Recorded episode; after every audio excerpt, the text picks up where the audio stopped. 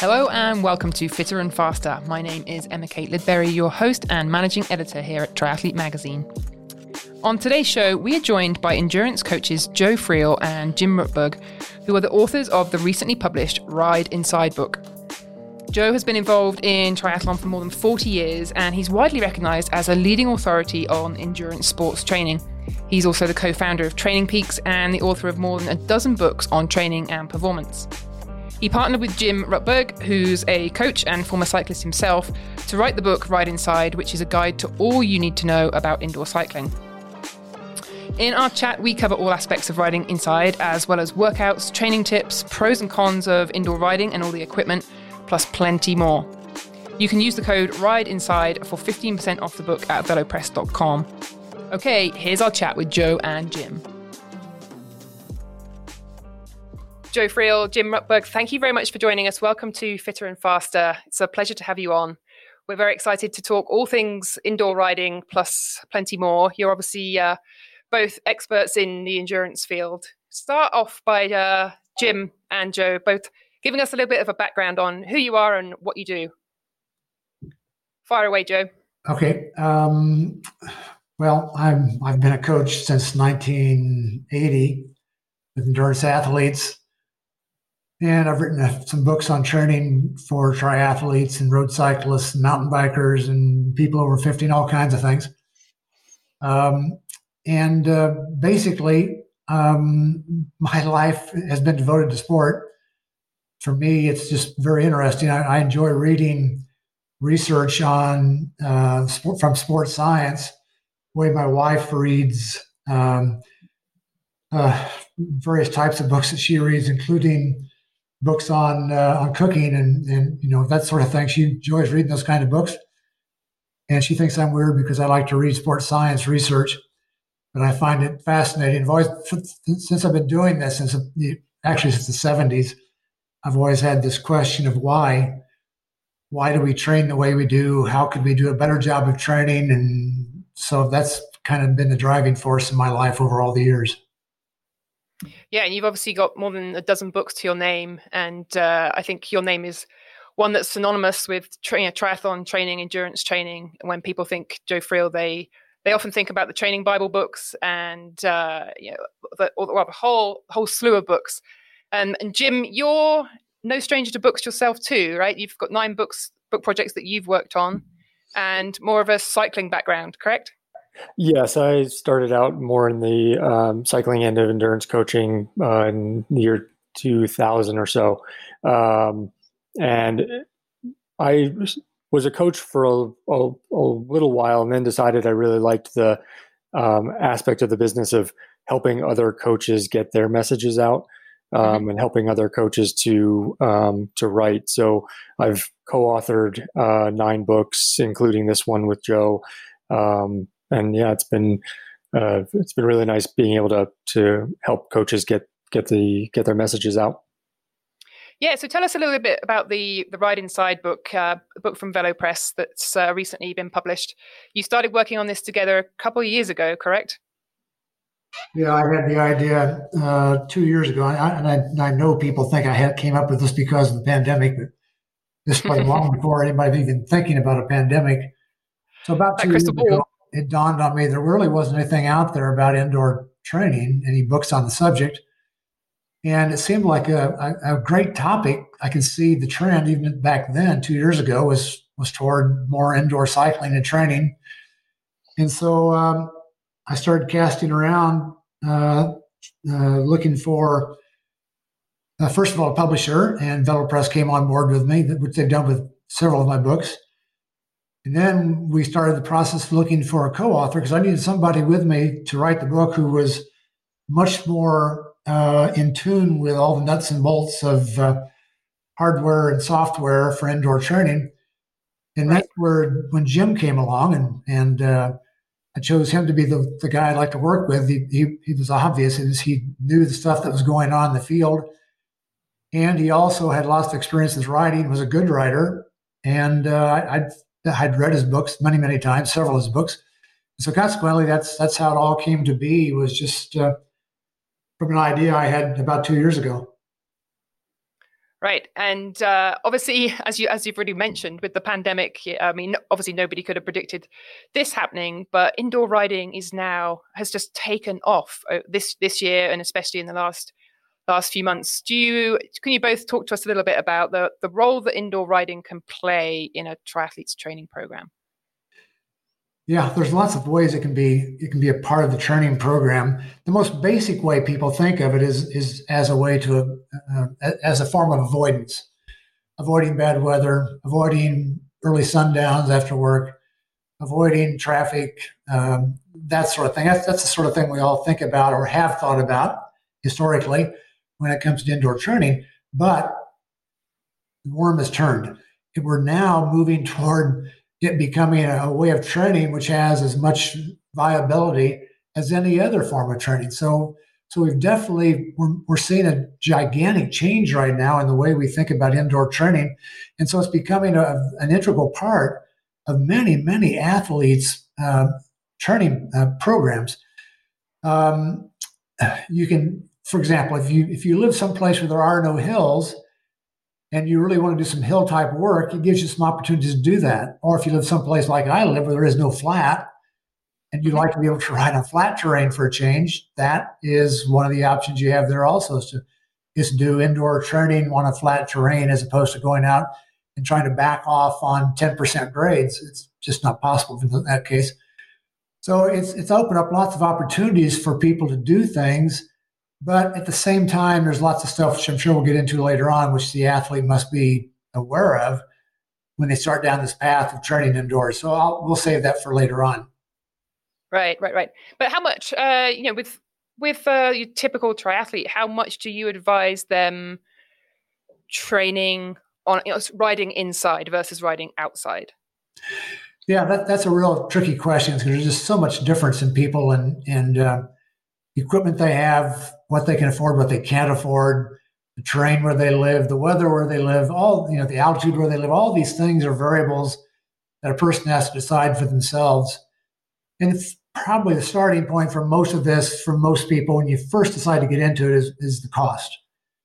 It's by no means cheap. You're just not going out and buying, you know, a, a new set of tires for your bike. This is this is a this is a, a, an expense which is some folks can find to be uh, uh, something that stops the whole process. And, right there, you can buy a much cheaper trainer, far cheaper than the best trainers in the market, but they're not going to be nearly as good either. You're not going to get nearly as much value out of them as you would with the more expensive models. So there's there's a lot to be said about this, and I really can't. It's kind of like talking about how much volume should somebody train, how much intensity should somebody do you know, there's just too many variables. it's not really possible to talk about that in, numbers that fit everybody or even come close to fitting everybody. Every athlete has to decide for themselves what is best for my situation, given all these variables.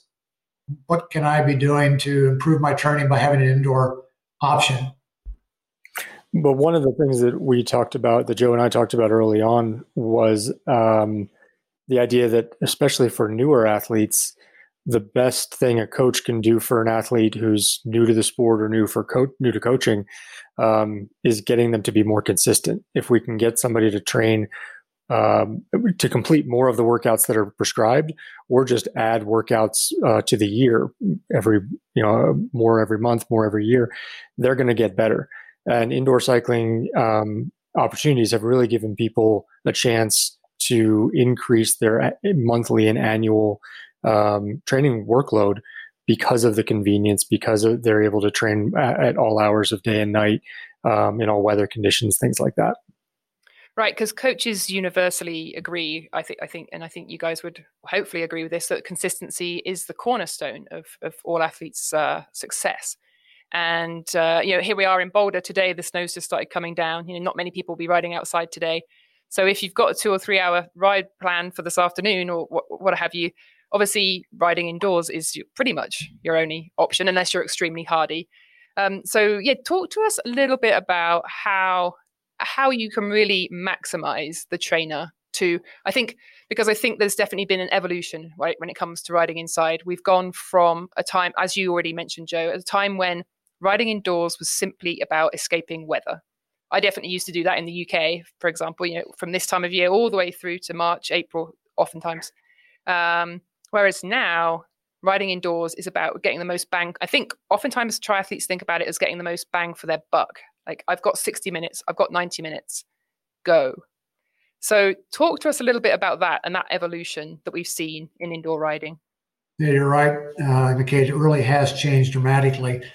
I first started riding indoors back, gosh, uh, early 1980s, and um, you know, it was it was a miserable experience. It was one of the one of the, it's one of the things I remember most that I hated about training was back then, even into the 90s, actually late 90s, getting onto an indoor trainer because it was snowing outside or I'd run out of time, the sun's gone down, whatever it may be, and thinking you're going to be on that thing for three hours and it's just going to be misery for three hours. I can recall watching Tour de France, you know, VHR, VH, what do we call VH?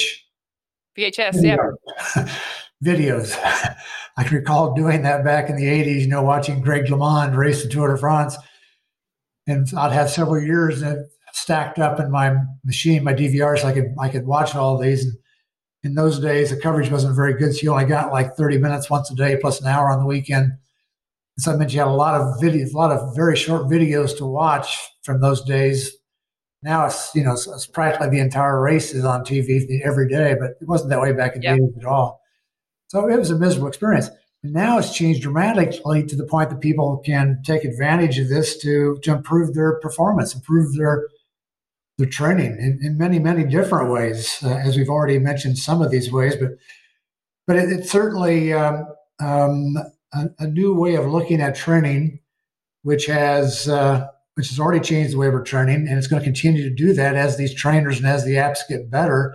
It's becoming more realistic all the time to ride indoors, um, so you can you can do things that were never deemed possible before, uh, like change terrain or change um, uh, even temperature. You can change a hot environment or change train in a cool environment, um, no matter what the weather is like where you may be living at that moment. So there's just so many possibilities. It just it just opens up new avenues for athletes to be able to train in in uh, different, more effective ways. I think we're going to see athletes. Um, th- we've already seen athletes who are pretty much indoor only.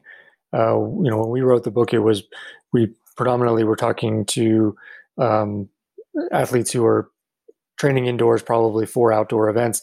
But it, we're going to get to the point where it's not a, a, an alternative to outdoors, but some people are primarily indoors, um, and and that's going to be a something that coaches are going to have to um, adapt to, as well as recognizing that it, indoor cycling is an, is a sport unto itself, not necessarily just uh, an alternative to riding outdoors.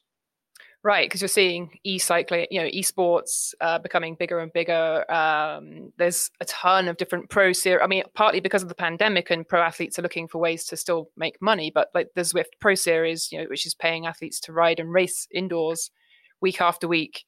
Um, but so, uh, Jim, I know this is more your area of expertise, but talk to us a little bit uh, about your preferred setup and the, some of the equipment that's out there and, and what your kind of go tos are, what your preferred um, hardware and software wise.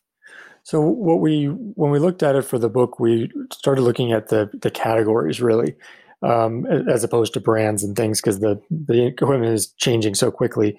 But there are a couple, there are four different ways you can really train indoors.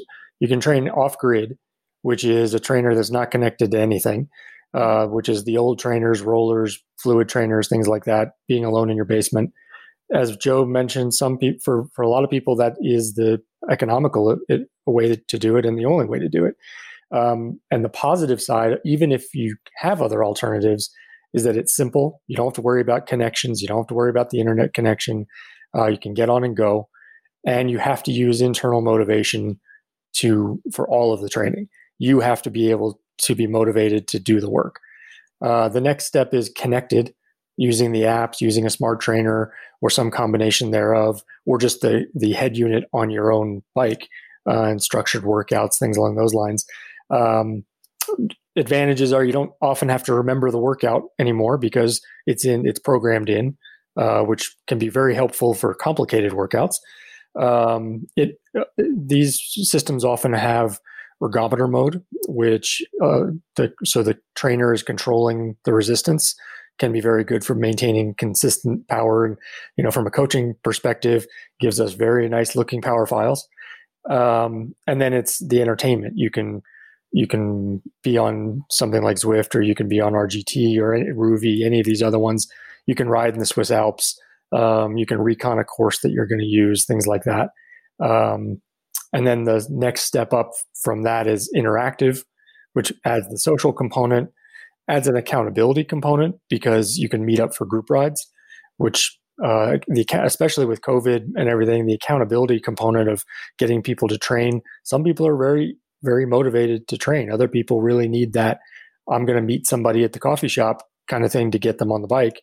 Mm-hmm. Um, the interactive apps help with that. And then, of course, there's the as you mentioned, the e-racing and competition.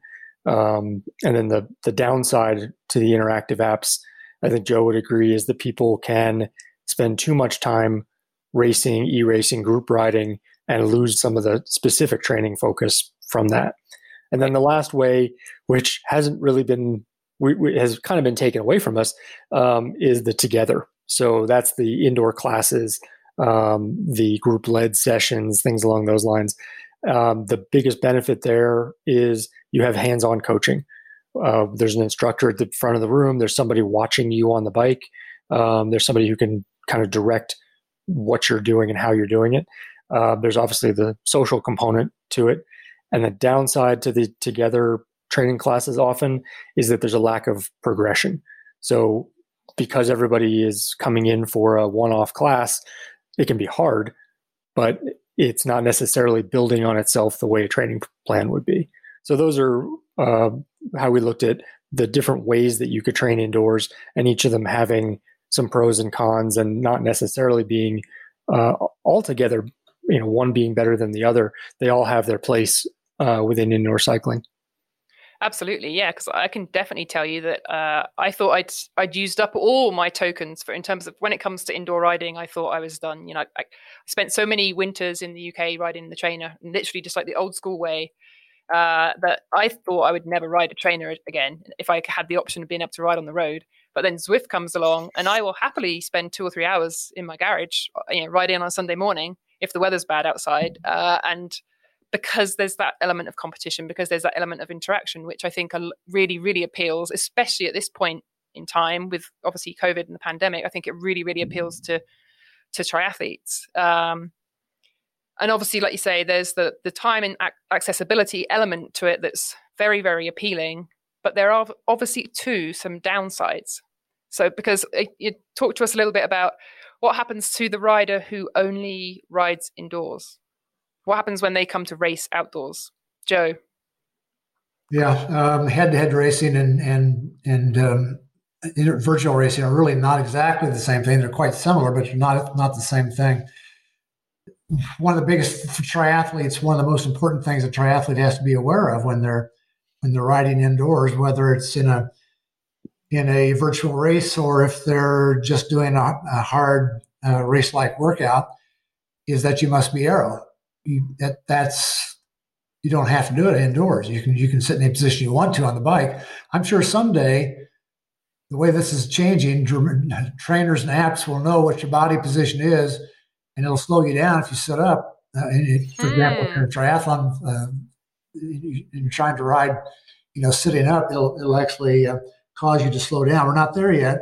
That's going to happen. Everything else is coming around, which is amazing. I, I would say, but so that'll happen. So, so for right now, anyway, the athlete has to be very aware that they're training for triathlon. And in triathlon, you don't sit up so you can increase your power output. You have to be in the aero position to de- decrease your, your drag. And so if you're not abiding by that very basic norm of triathlon, then you're really kind of wasting your time by doing that type of training or racing uh, because you're learning bad habits. It's it's just a, a, the skill you must have as a triathlete. You must have an aerodynamic position on the bike. Otherwise, there's going to be tremendous um, slowing down taking place. So that that's the starting point. Is you have to be aware of the differences between the two, And that for a triathlete is one of the major differences between the two. Um, beyond that, you know, there's little things like when you're when you're in a head-to-head race, you kind of get a sense from seeing the person ahead of you how they're feeling. You can tell what they're you know, right. how it's going for them just by looking at their body position, their, their breathing rate, um, and as you get closer, you become more aware of the sounds they're making and yeah. all that sort of stuff. And that doesn't exist indoors right now. Again, I probably will eventually, but for right now, you've got you're you're really kind of stuck with looking at this this avatar on the screen, and and this this this person is not really giving you all the signs that a real person gives you when they're racing. You don't know if they're at their limit or if they've got lots of room left to go yet. That's just something you don't know. And unfortunately, that that's just part of the way indoor racing is. So there, there are just lots of things out there that are, that are different, unique about um, racing indoors versus racing outdoors. Someday, I suspect we'll have racing indoors, and it'll be the parallel to racing outdoors, uh, mm-hmm. because that's definitely the direction we're going. But there'll always be people who are more comfortable racing outdoors, and there'll be people who are more comfortable racing indoors. So, so there's going to be this this divergence in in the sport, I think, uh, to some extent, in terms of the types of races people enjoy doing. So we're adding another category to the sport, um, which is just now blooming, just now starting. But in a few years, we'll see what's happened of all this. And I suspect that's the direction we're going.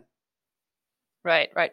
And then it wasn't obviously a few years ago the thought of being able to um, practice like any kind of handling skills on an indoor trainer was, you know, completely not even an option. But now we're starting to see the the option of or the viability. You know, it's it's it's viable to think about uh, the the cornering or the braking or I mean obviously not descending. But um, Jim, talk to us a little bit more more about some of these. You know, the evolution of some of these skills that we would typically think of as outdoor riding skills. So yeah, the there isn't a, a true simulator necessarily yet, but um, the app companies have already signaled that they're going to be uh, introducing steering and braking. Um, there are some steering options already in Zwift, um, and then the um, there's a, a, some of the smart bikes that will tilt as if we are climbing uh, or descending. Um, I don't necessarily know that they kind of lean to the side at this point. Um, and there are some trainers, uh, indoor trainers, that will sway to the side. Um, Kinetic and and then Zwift is, I mean, uh, Wahoo's come out with a, a system that'll allow for more movement. There's a company. Uh, I can't remember the name of it. They're making uh, a individual treadmill version of a train of an indoor trainer. Um, so you're actually riding upright um, uh, on a trainer in your own home. So all of those things are are coming and uh, going to be part of it. But we're also seeing already, as Joe said, some at least in cycling, there are some racers who are very good outdoors because of the tactics, because of how to use gauge their efforts, because of the you know the ability to ride in in the draft, in the wind, things like that um, and other riders who are who excelling in uh, indoors. My sense, honestly, is that in pro cycling, at least, and potentially in triathlon, eventually you're going to see sponsors and teams who have an outdoor and an indoor uh, r- rider mm-hmm. component.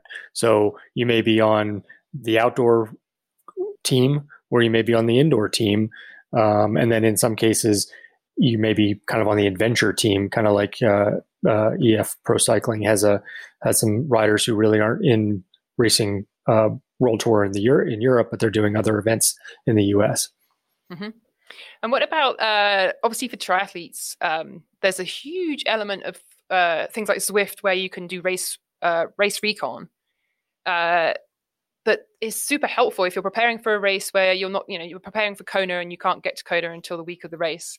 Uh, how how much do you both uh, you know place value on that, and where are the you know what are the sort of pros and cons of that that that you've seen in terms of you know using using these uh, simu- you know using this as simulation, using this as, as um, preparation, if you like, for your race. Yeah, it's it's a great tool for the athlete who's going to a race that they like Kona, as you mentioned, and they can't be there early enough to be able to uh, recon the course. but we've been doing that for a long time. CompuTrainer was doing that, gosh, back in the back in the eighties, I think, or early nineties, somewhere in there. They they had a uh, they had Kona, the course, and you could ride the course not, not nearly as as nice as the stuff we have now as far as as the apps and such that we have now in the equipment. But you could you could you could preview the course and see the corners and all the turns and all that kind of stuff. It wasn't quite as realistic, but but mm-hmm. you know, we've been doing that for quite a long time. It's just gotten a lot better in the last few years. Is, is the main thing that's happened. Yeah, it's a it's a great great tool for going to a course you've never seen before. Mm-hmm. And, and testing your pacing. You know, right. same course, but what happens if I go harder in the first half? What happens if I save it? What happens if I, you know, attack each of the climbs or, or not? Things along those lines. And there's also an element of road safety too. That uh, I know a lot of people who prefer to ride the trainer purely because of the you know the rise in the number of cycling accidents and and uh, fatalities that there's been in recent years, unfortunately. Um, so so where do you guys stand on that? Is that something, you know, especially when you've got a specific session that you're trying to hit? Is it something that you advocate, you know, your athletes doing and you know, hit riding on riding the trainer versus riding outdoors for safety reasons? Oh, very definitely. Yeah, I've, I've it, as a coach, i am often worried about my athletes. I give them very hard workouts to do on the road, and I know there's going to be traffic and there's going to be intersections they have to go through, and some people are very safety conscious, and I've discovered many athletes who are not. They just right. They kind of like they keep their fingers crossed and hope it's not going to it's not going to happen to them today, and for the most part, it doesn't. But riding indoors takes you know gives the, gives you that option of doing the workout that it could be very very difficult to do where you live. I, I you know where I live, if I want to go find a, a flat course to do time trial type we're training on, I've got to ride my bike something like about 15 miles to get there. Mm-hmm. And so 15 miles there, 15 miles back. I've already got 30 miles in, and I've still, I've still got to do the whatever the workout was once I got there. And that's many people have that problem. I've had people contact me and say, "Hey, you told you told me to do these to do some hills. Well, you know, I live in Florida. There's no hills here. So what do I do?" And you know, so just so many options that indoor training gives us in terms of that sort of thing. It, it's a great it's a great tool. Mm-hmm. The other component of that is the intensity factor. So if somebody's doing a really high intensity I- interval session, um, you know, we see it from the track athletes. Sometimes um, they can empty the tank to the point where they're really almost falling off the bike, or their heads are dropping, or they're mm-hmm. they're pushing all the way through the end of the interval and that's not necessarily safe to do on the road. Uh, we don't want you have to reserve some level of energy to stay upright, stay out of traffic, um, keep yourself safe. Indoors, you don't have to reserve that um, mm-hmm. that energy. You can literally put it all out and fall off the bike. Not, I mean, that's not hopefully what you're doing, but it, it, you can really empty the tank um, on some of the hardest workouts. Right and so I guess too, it's also a great time to focus on things that you, when you're riding indoors, it's a great time to focus on things like technical aspects of cycling that you might not necessarily think about, such as pedaling. You know, this is, and I know it's something you talk about in the book, pedaling efficiency. And I think this time of year is also a great time for, for triathletes, uh, cyclists to focus on this sort of thing. How does riding indoors, riding on the trainer, uh, lend itself to improving something like pedaling efficiency? Yeah, well, it's becoming any more such that the difference between riding indoors and outdoors, as far as pedaling technique and other skills we mentioned earlier, um, are really not that, that difficult. But if an athlete doesn't have one of these newer trainers and is using, you know, one of the older trainers, a magnetic trainer or a wind trainer or a fluid trainer, the old types of trainers we had back in the 90s and early 2000s, um, you're, you're just not going to get the same numbers. If a person has a power meter and you're trying to compare your indoor power with your outdoor power using a trainer like that, uh, the data is going to tell you that there's something wrong. I can't produce the right. number of indoors like I can outdoors. And it's simply because when you're riding one of those types of trainers, every time the pedals come to the 12 and 6 o'clock position, the back wheel begins to slow down because of the resistance on the on the wheel when you're indoors mm-hmm. on that type of trainer. Outdoors or on today's trainers with flywheels, that doesn't happen. Um, there's momentum on the back wheel, and that wheel continues to move as you go through the 12 and 6 o'clock position of the pedals. So if you're riding indoors on an older trainer, you just have to become used to the idea that the numbers are not going to be the same. Probably not even going to be close. And so it requires that you then begin to adapt to the trainer. You've got to learn how to pedal on that type of trainer. Again, with today's newer trainers, that's not the case at all now. It's much different than it used to be. Now we can pretty much do the same thing indoors that we do outdoors. But so that that's something that's changed dramatically just in the last few years. Mm-hmm. But Joe, physiologically, if somebody's numbers are different than just the numbers, um, can the training effect for them be the same because the numbers are are looking at what you're doing, but the the physiology of the exercise is actually happening internally. Yeah. So what's happening in that situation I described a while ago with the older trainers is that the athlete is losing their economy is suffering. It's costing a lot more energy to produce the same power output. That's that's what's that's what's taking place. That's the change that's taking place physiologically, the body won't recognize much difference, but there will be some differences. They're, you know, the muscles aren't working quite as hard because they're not using the same pattern to drive the pedals as they did on the road. They're now using a different pattern to drive the pedals. And so consequently, that has a big effect on, on the numbers we produce. But the body is still straining against this. There's still some stress associated with this type of training. So the benefit is still going to be there. It's just that it's, it's going to be somewhat different than what you saw indoors. If the FTP, for example, for an athlete, let's say is 300 watts on the road, and they test indoors or do workouts indoors and find that the numbers are something smaller, they may be like 280 to 290. So the difference, the numbers are going to be they're going to be different, and they could even be significantly different for that athlete. But for some athletes, the difference is really rather small because they're pretty good already at pedaling in a way that makes them more economical indoors on the old type trainers.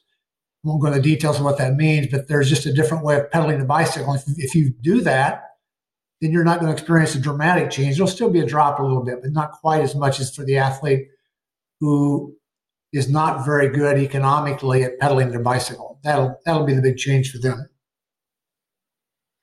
Right. So you mentioned there the those famous three letters FTP, which uh, got my gets my brain thinking about workouts and training and training benefits and and I know we'd already mentioned and talked about some of your go-to indoor bike workouts, but uh, what what are some of you? So what are some of your favorite preferred indoor bike workouts, Joe? Well, uh, I know you've written a few over the years. Yeah, I, I won't go into details of the workouts with, with a couple exceptions, but the ones I'd highly recommend are you know, I, when I do this, I classify workouts in six categories, not counting tests, okay. the seventh category all by itself. Six categories of workouts. The most important, since triathlon is endurance sport, the most important type of workout is what I call aerobic endurance training, which means low intensity, easy, zones one and two. That is the hardest workout there is to get an athlete to do.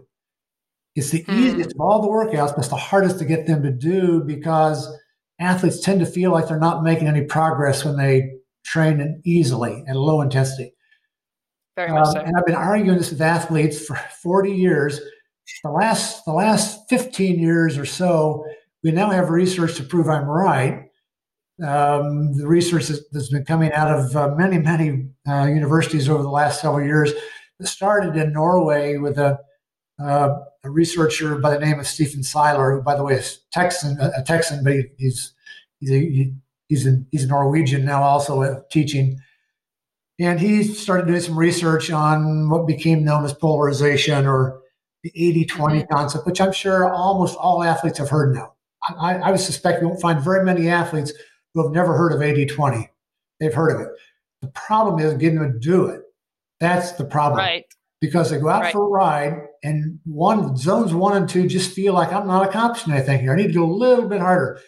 And it's just like Goldilocks. Zone three feels just right, but it's really just wrong. Except when you're getting very little out of zone three, unless you're training for a half Ironman, 70.3, you're not getting much out of a zone three workout. And that, by the way, should be saved, even that should be saved until the end, the last few weeks before the race Up until that time, we need lots and lots of zone one and zone two, and the athletes just don't want to do it.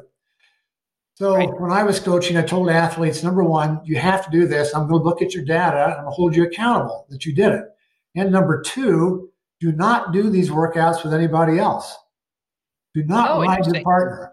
As soon as you bring on another person riding alongside you, you can forget zone one and zone two. It's gone. We're going to be in zone right. three, four, or five. That's where we're going to be from now on. It, I, it's rare to find a group of athletes who will do that, who will ride in zones one and two in a way that is that works for all of the athletes in that group. Obviously, there's lots of differences in groups, but trying to find just a, a single person who does it is very, very difficult. But the research tells us, has told us time and again for more than a decade now that it works regardless of your level of performance, and regardless of your experience. It is very, very beneficial, but athletes won't do it. I would say that's the number one workout. I've been doing clinics for the last several months for triathlon clubs around the US and in the UK. And I've told them there are two type two things I want them to do in this pandemic. And I'm just trying to explain how to get through the pandemic. Five days a week, I tell them do easy workouts, zone one and zone two. And if you take a day off, that's one of those easy days. So five days a week are easy. Two days a week are hard. Five days easy are all zones one and two. The two days that are hard are up around zone four and zone five. And we're going to do very brief workouts. They're very short, 30 second repeats, for example, in zone five. It may be a total of 20 minutes of intervals in zone four. Anybody, almost any athlete who's been in the sport for two or three years can do that without any problem whatsoever. The upper end of it. The lower end is where they're going to have problems. So I've got so I cajole them, explain them why, and I go through all the details. You guys, I'm sure, Emma Kate, you're aware of uh, Gwen Jorgensen, who won the gold medal in the last Olympics, U.S. Uh, triathlete. Uh, she started doing this back before 2016 when she won the gold 80 20 training. And um, uh, what she found was, was for example, in her running, that her average running pace went down per week. She was getting slower in terms of average running pace, but her running paces were getting faster. And she went on to win a gold medal. So even though her average running pace was slow by what compared to what she'd been doing previously, she was racing faster.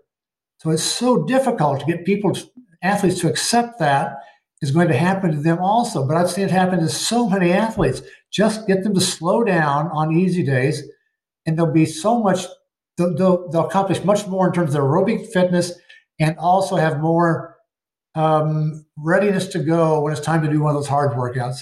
So that's right. really the key. I would, I would say to athletes is, is to do that. Five days a week, easy, zones one and two, two days a week, hard. If they do that, I can almost guarantee them, if they've been doing something else, they'll make improvement. Right right, right, right. And, and for me, for, for me, the only thing I would add, I love Joe's system. When mm-hmm.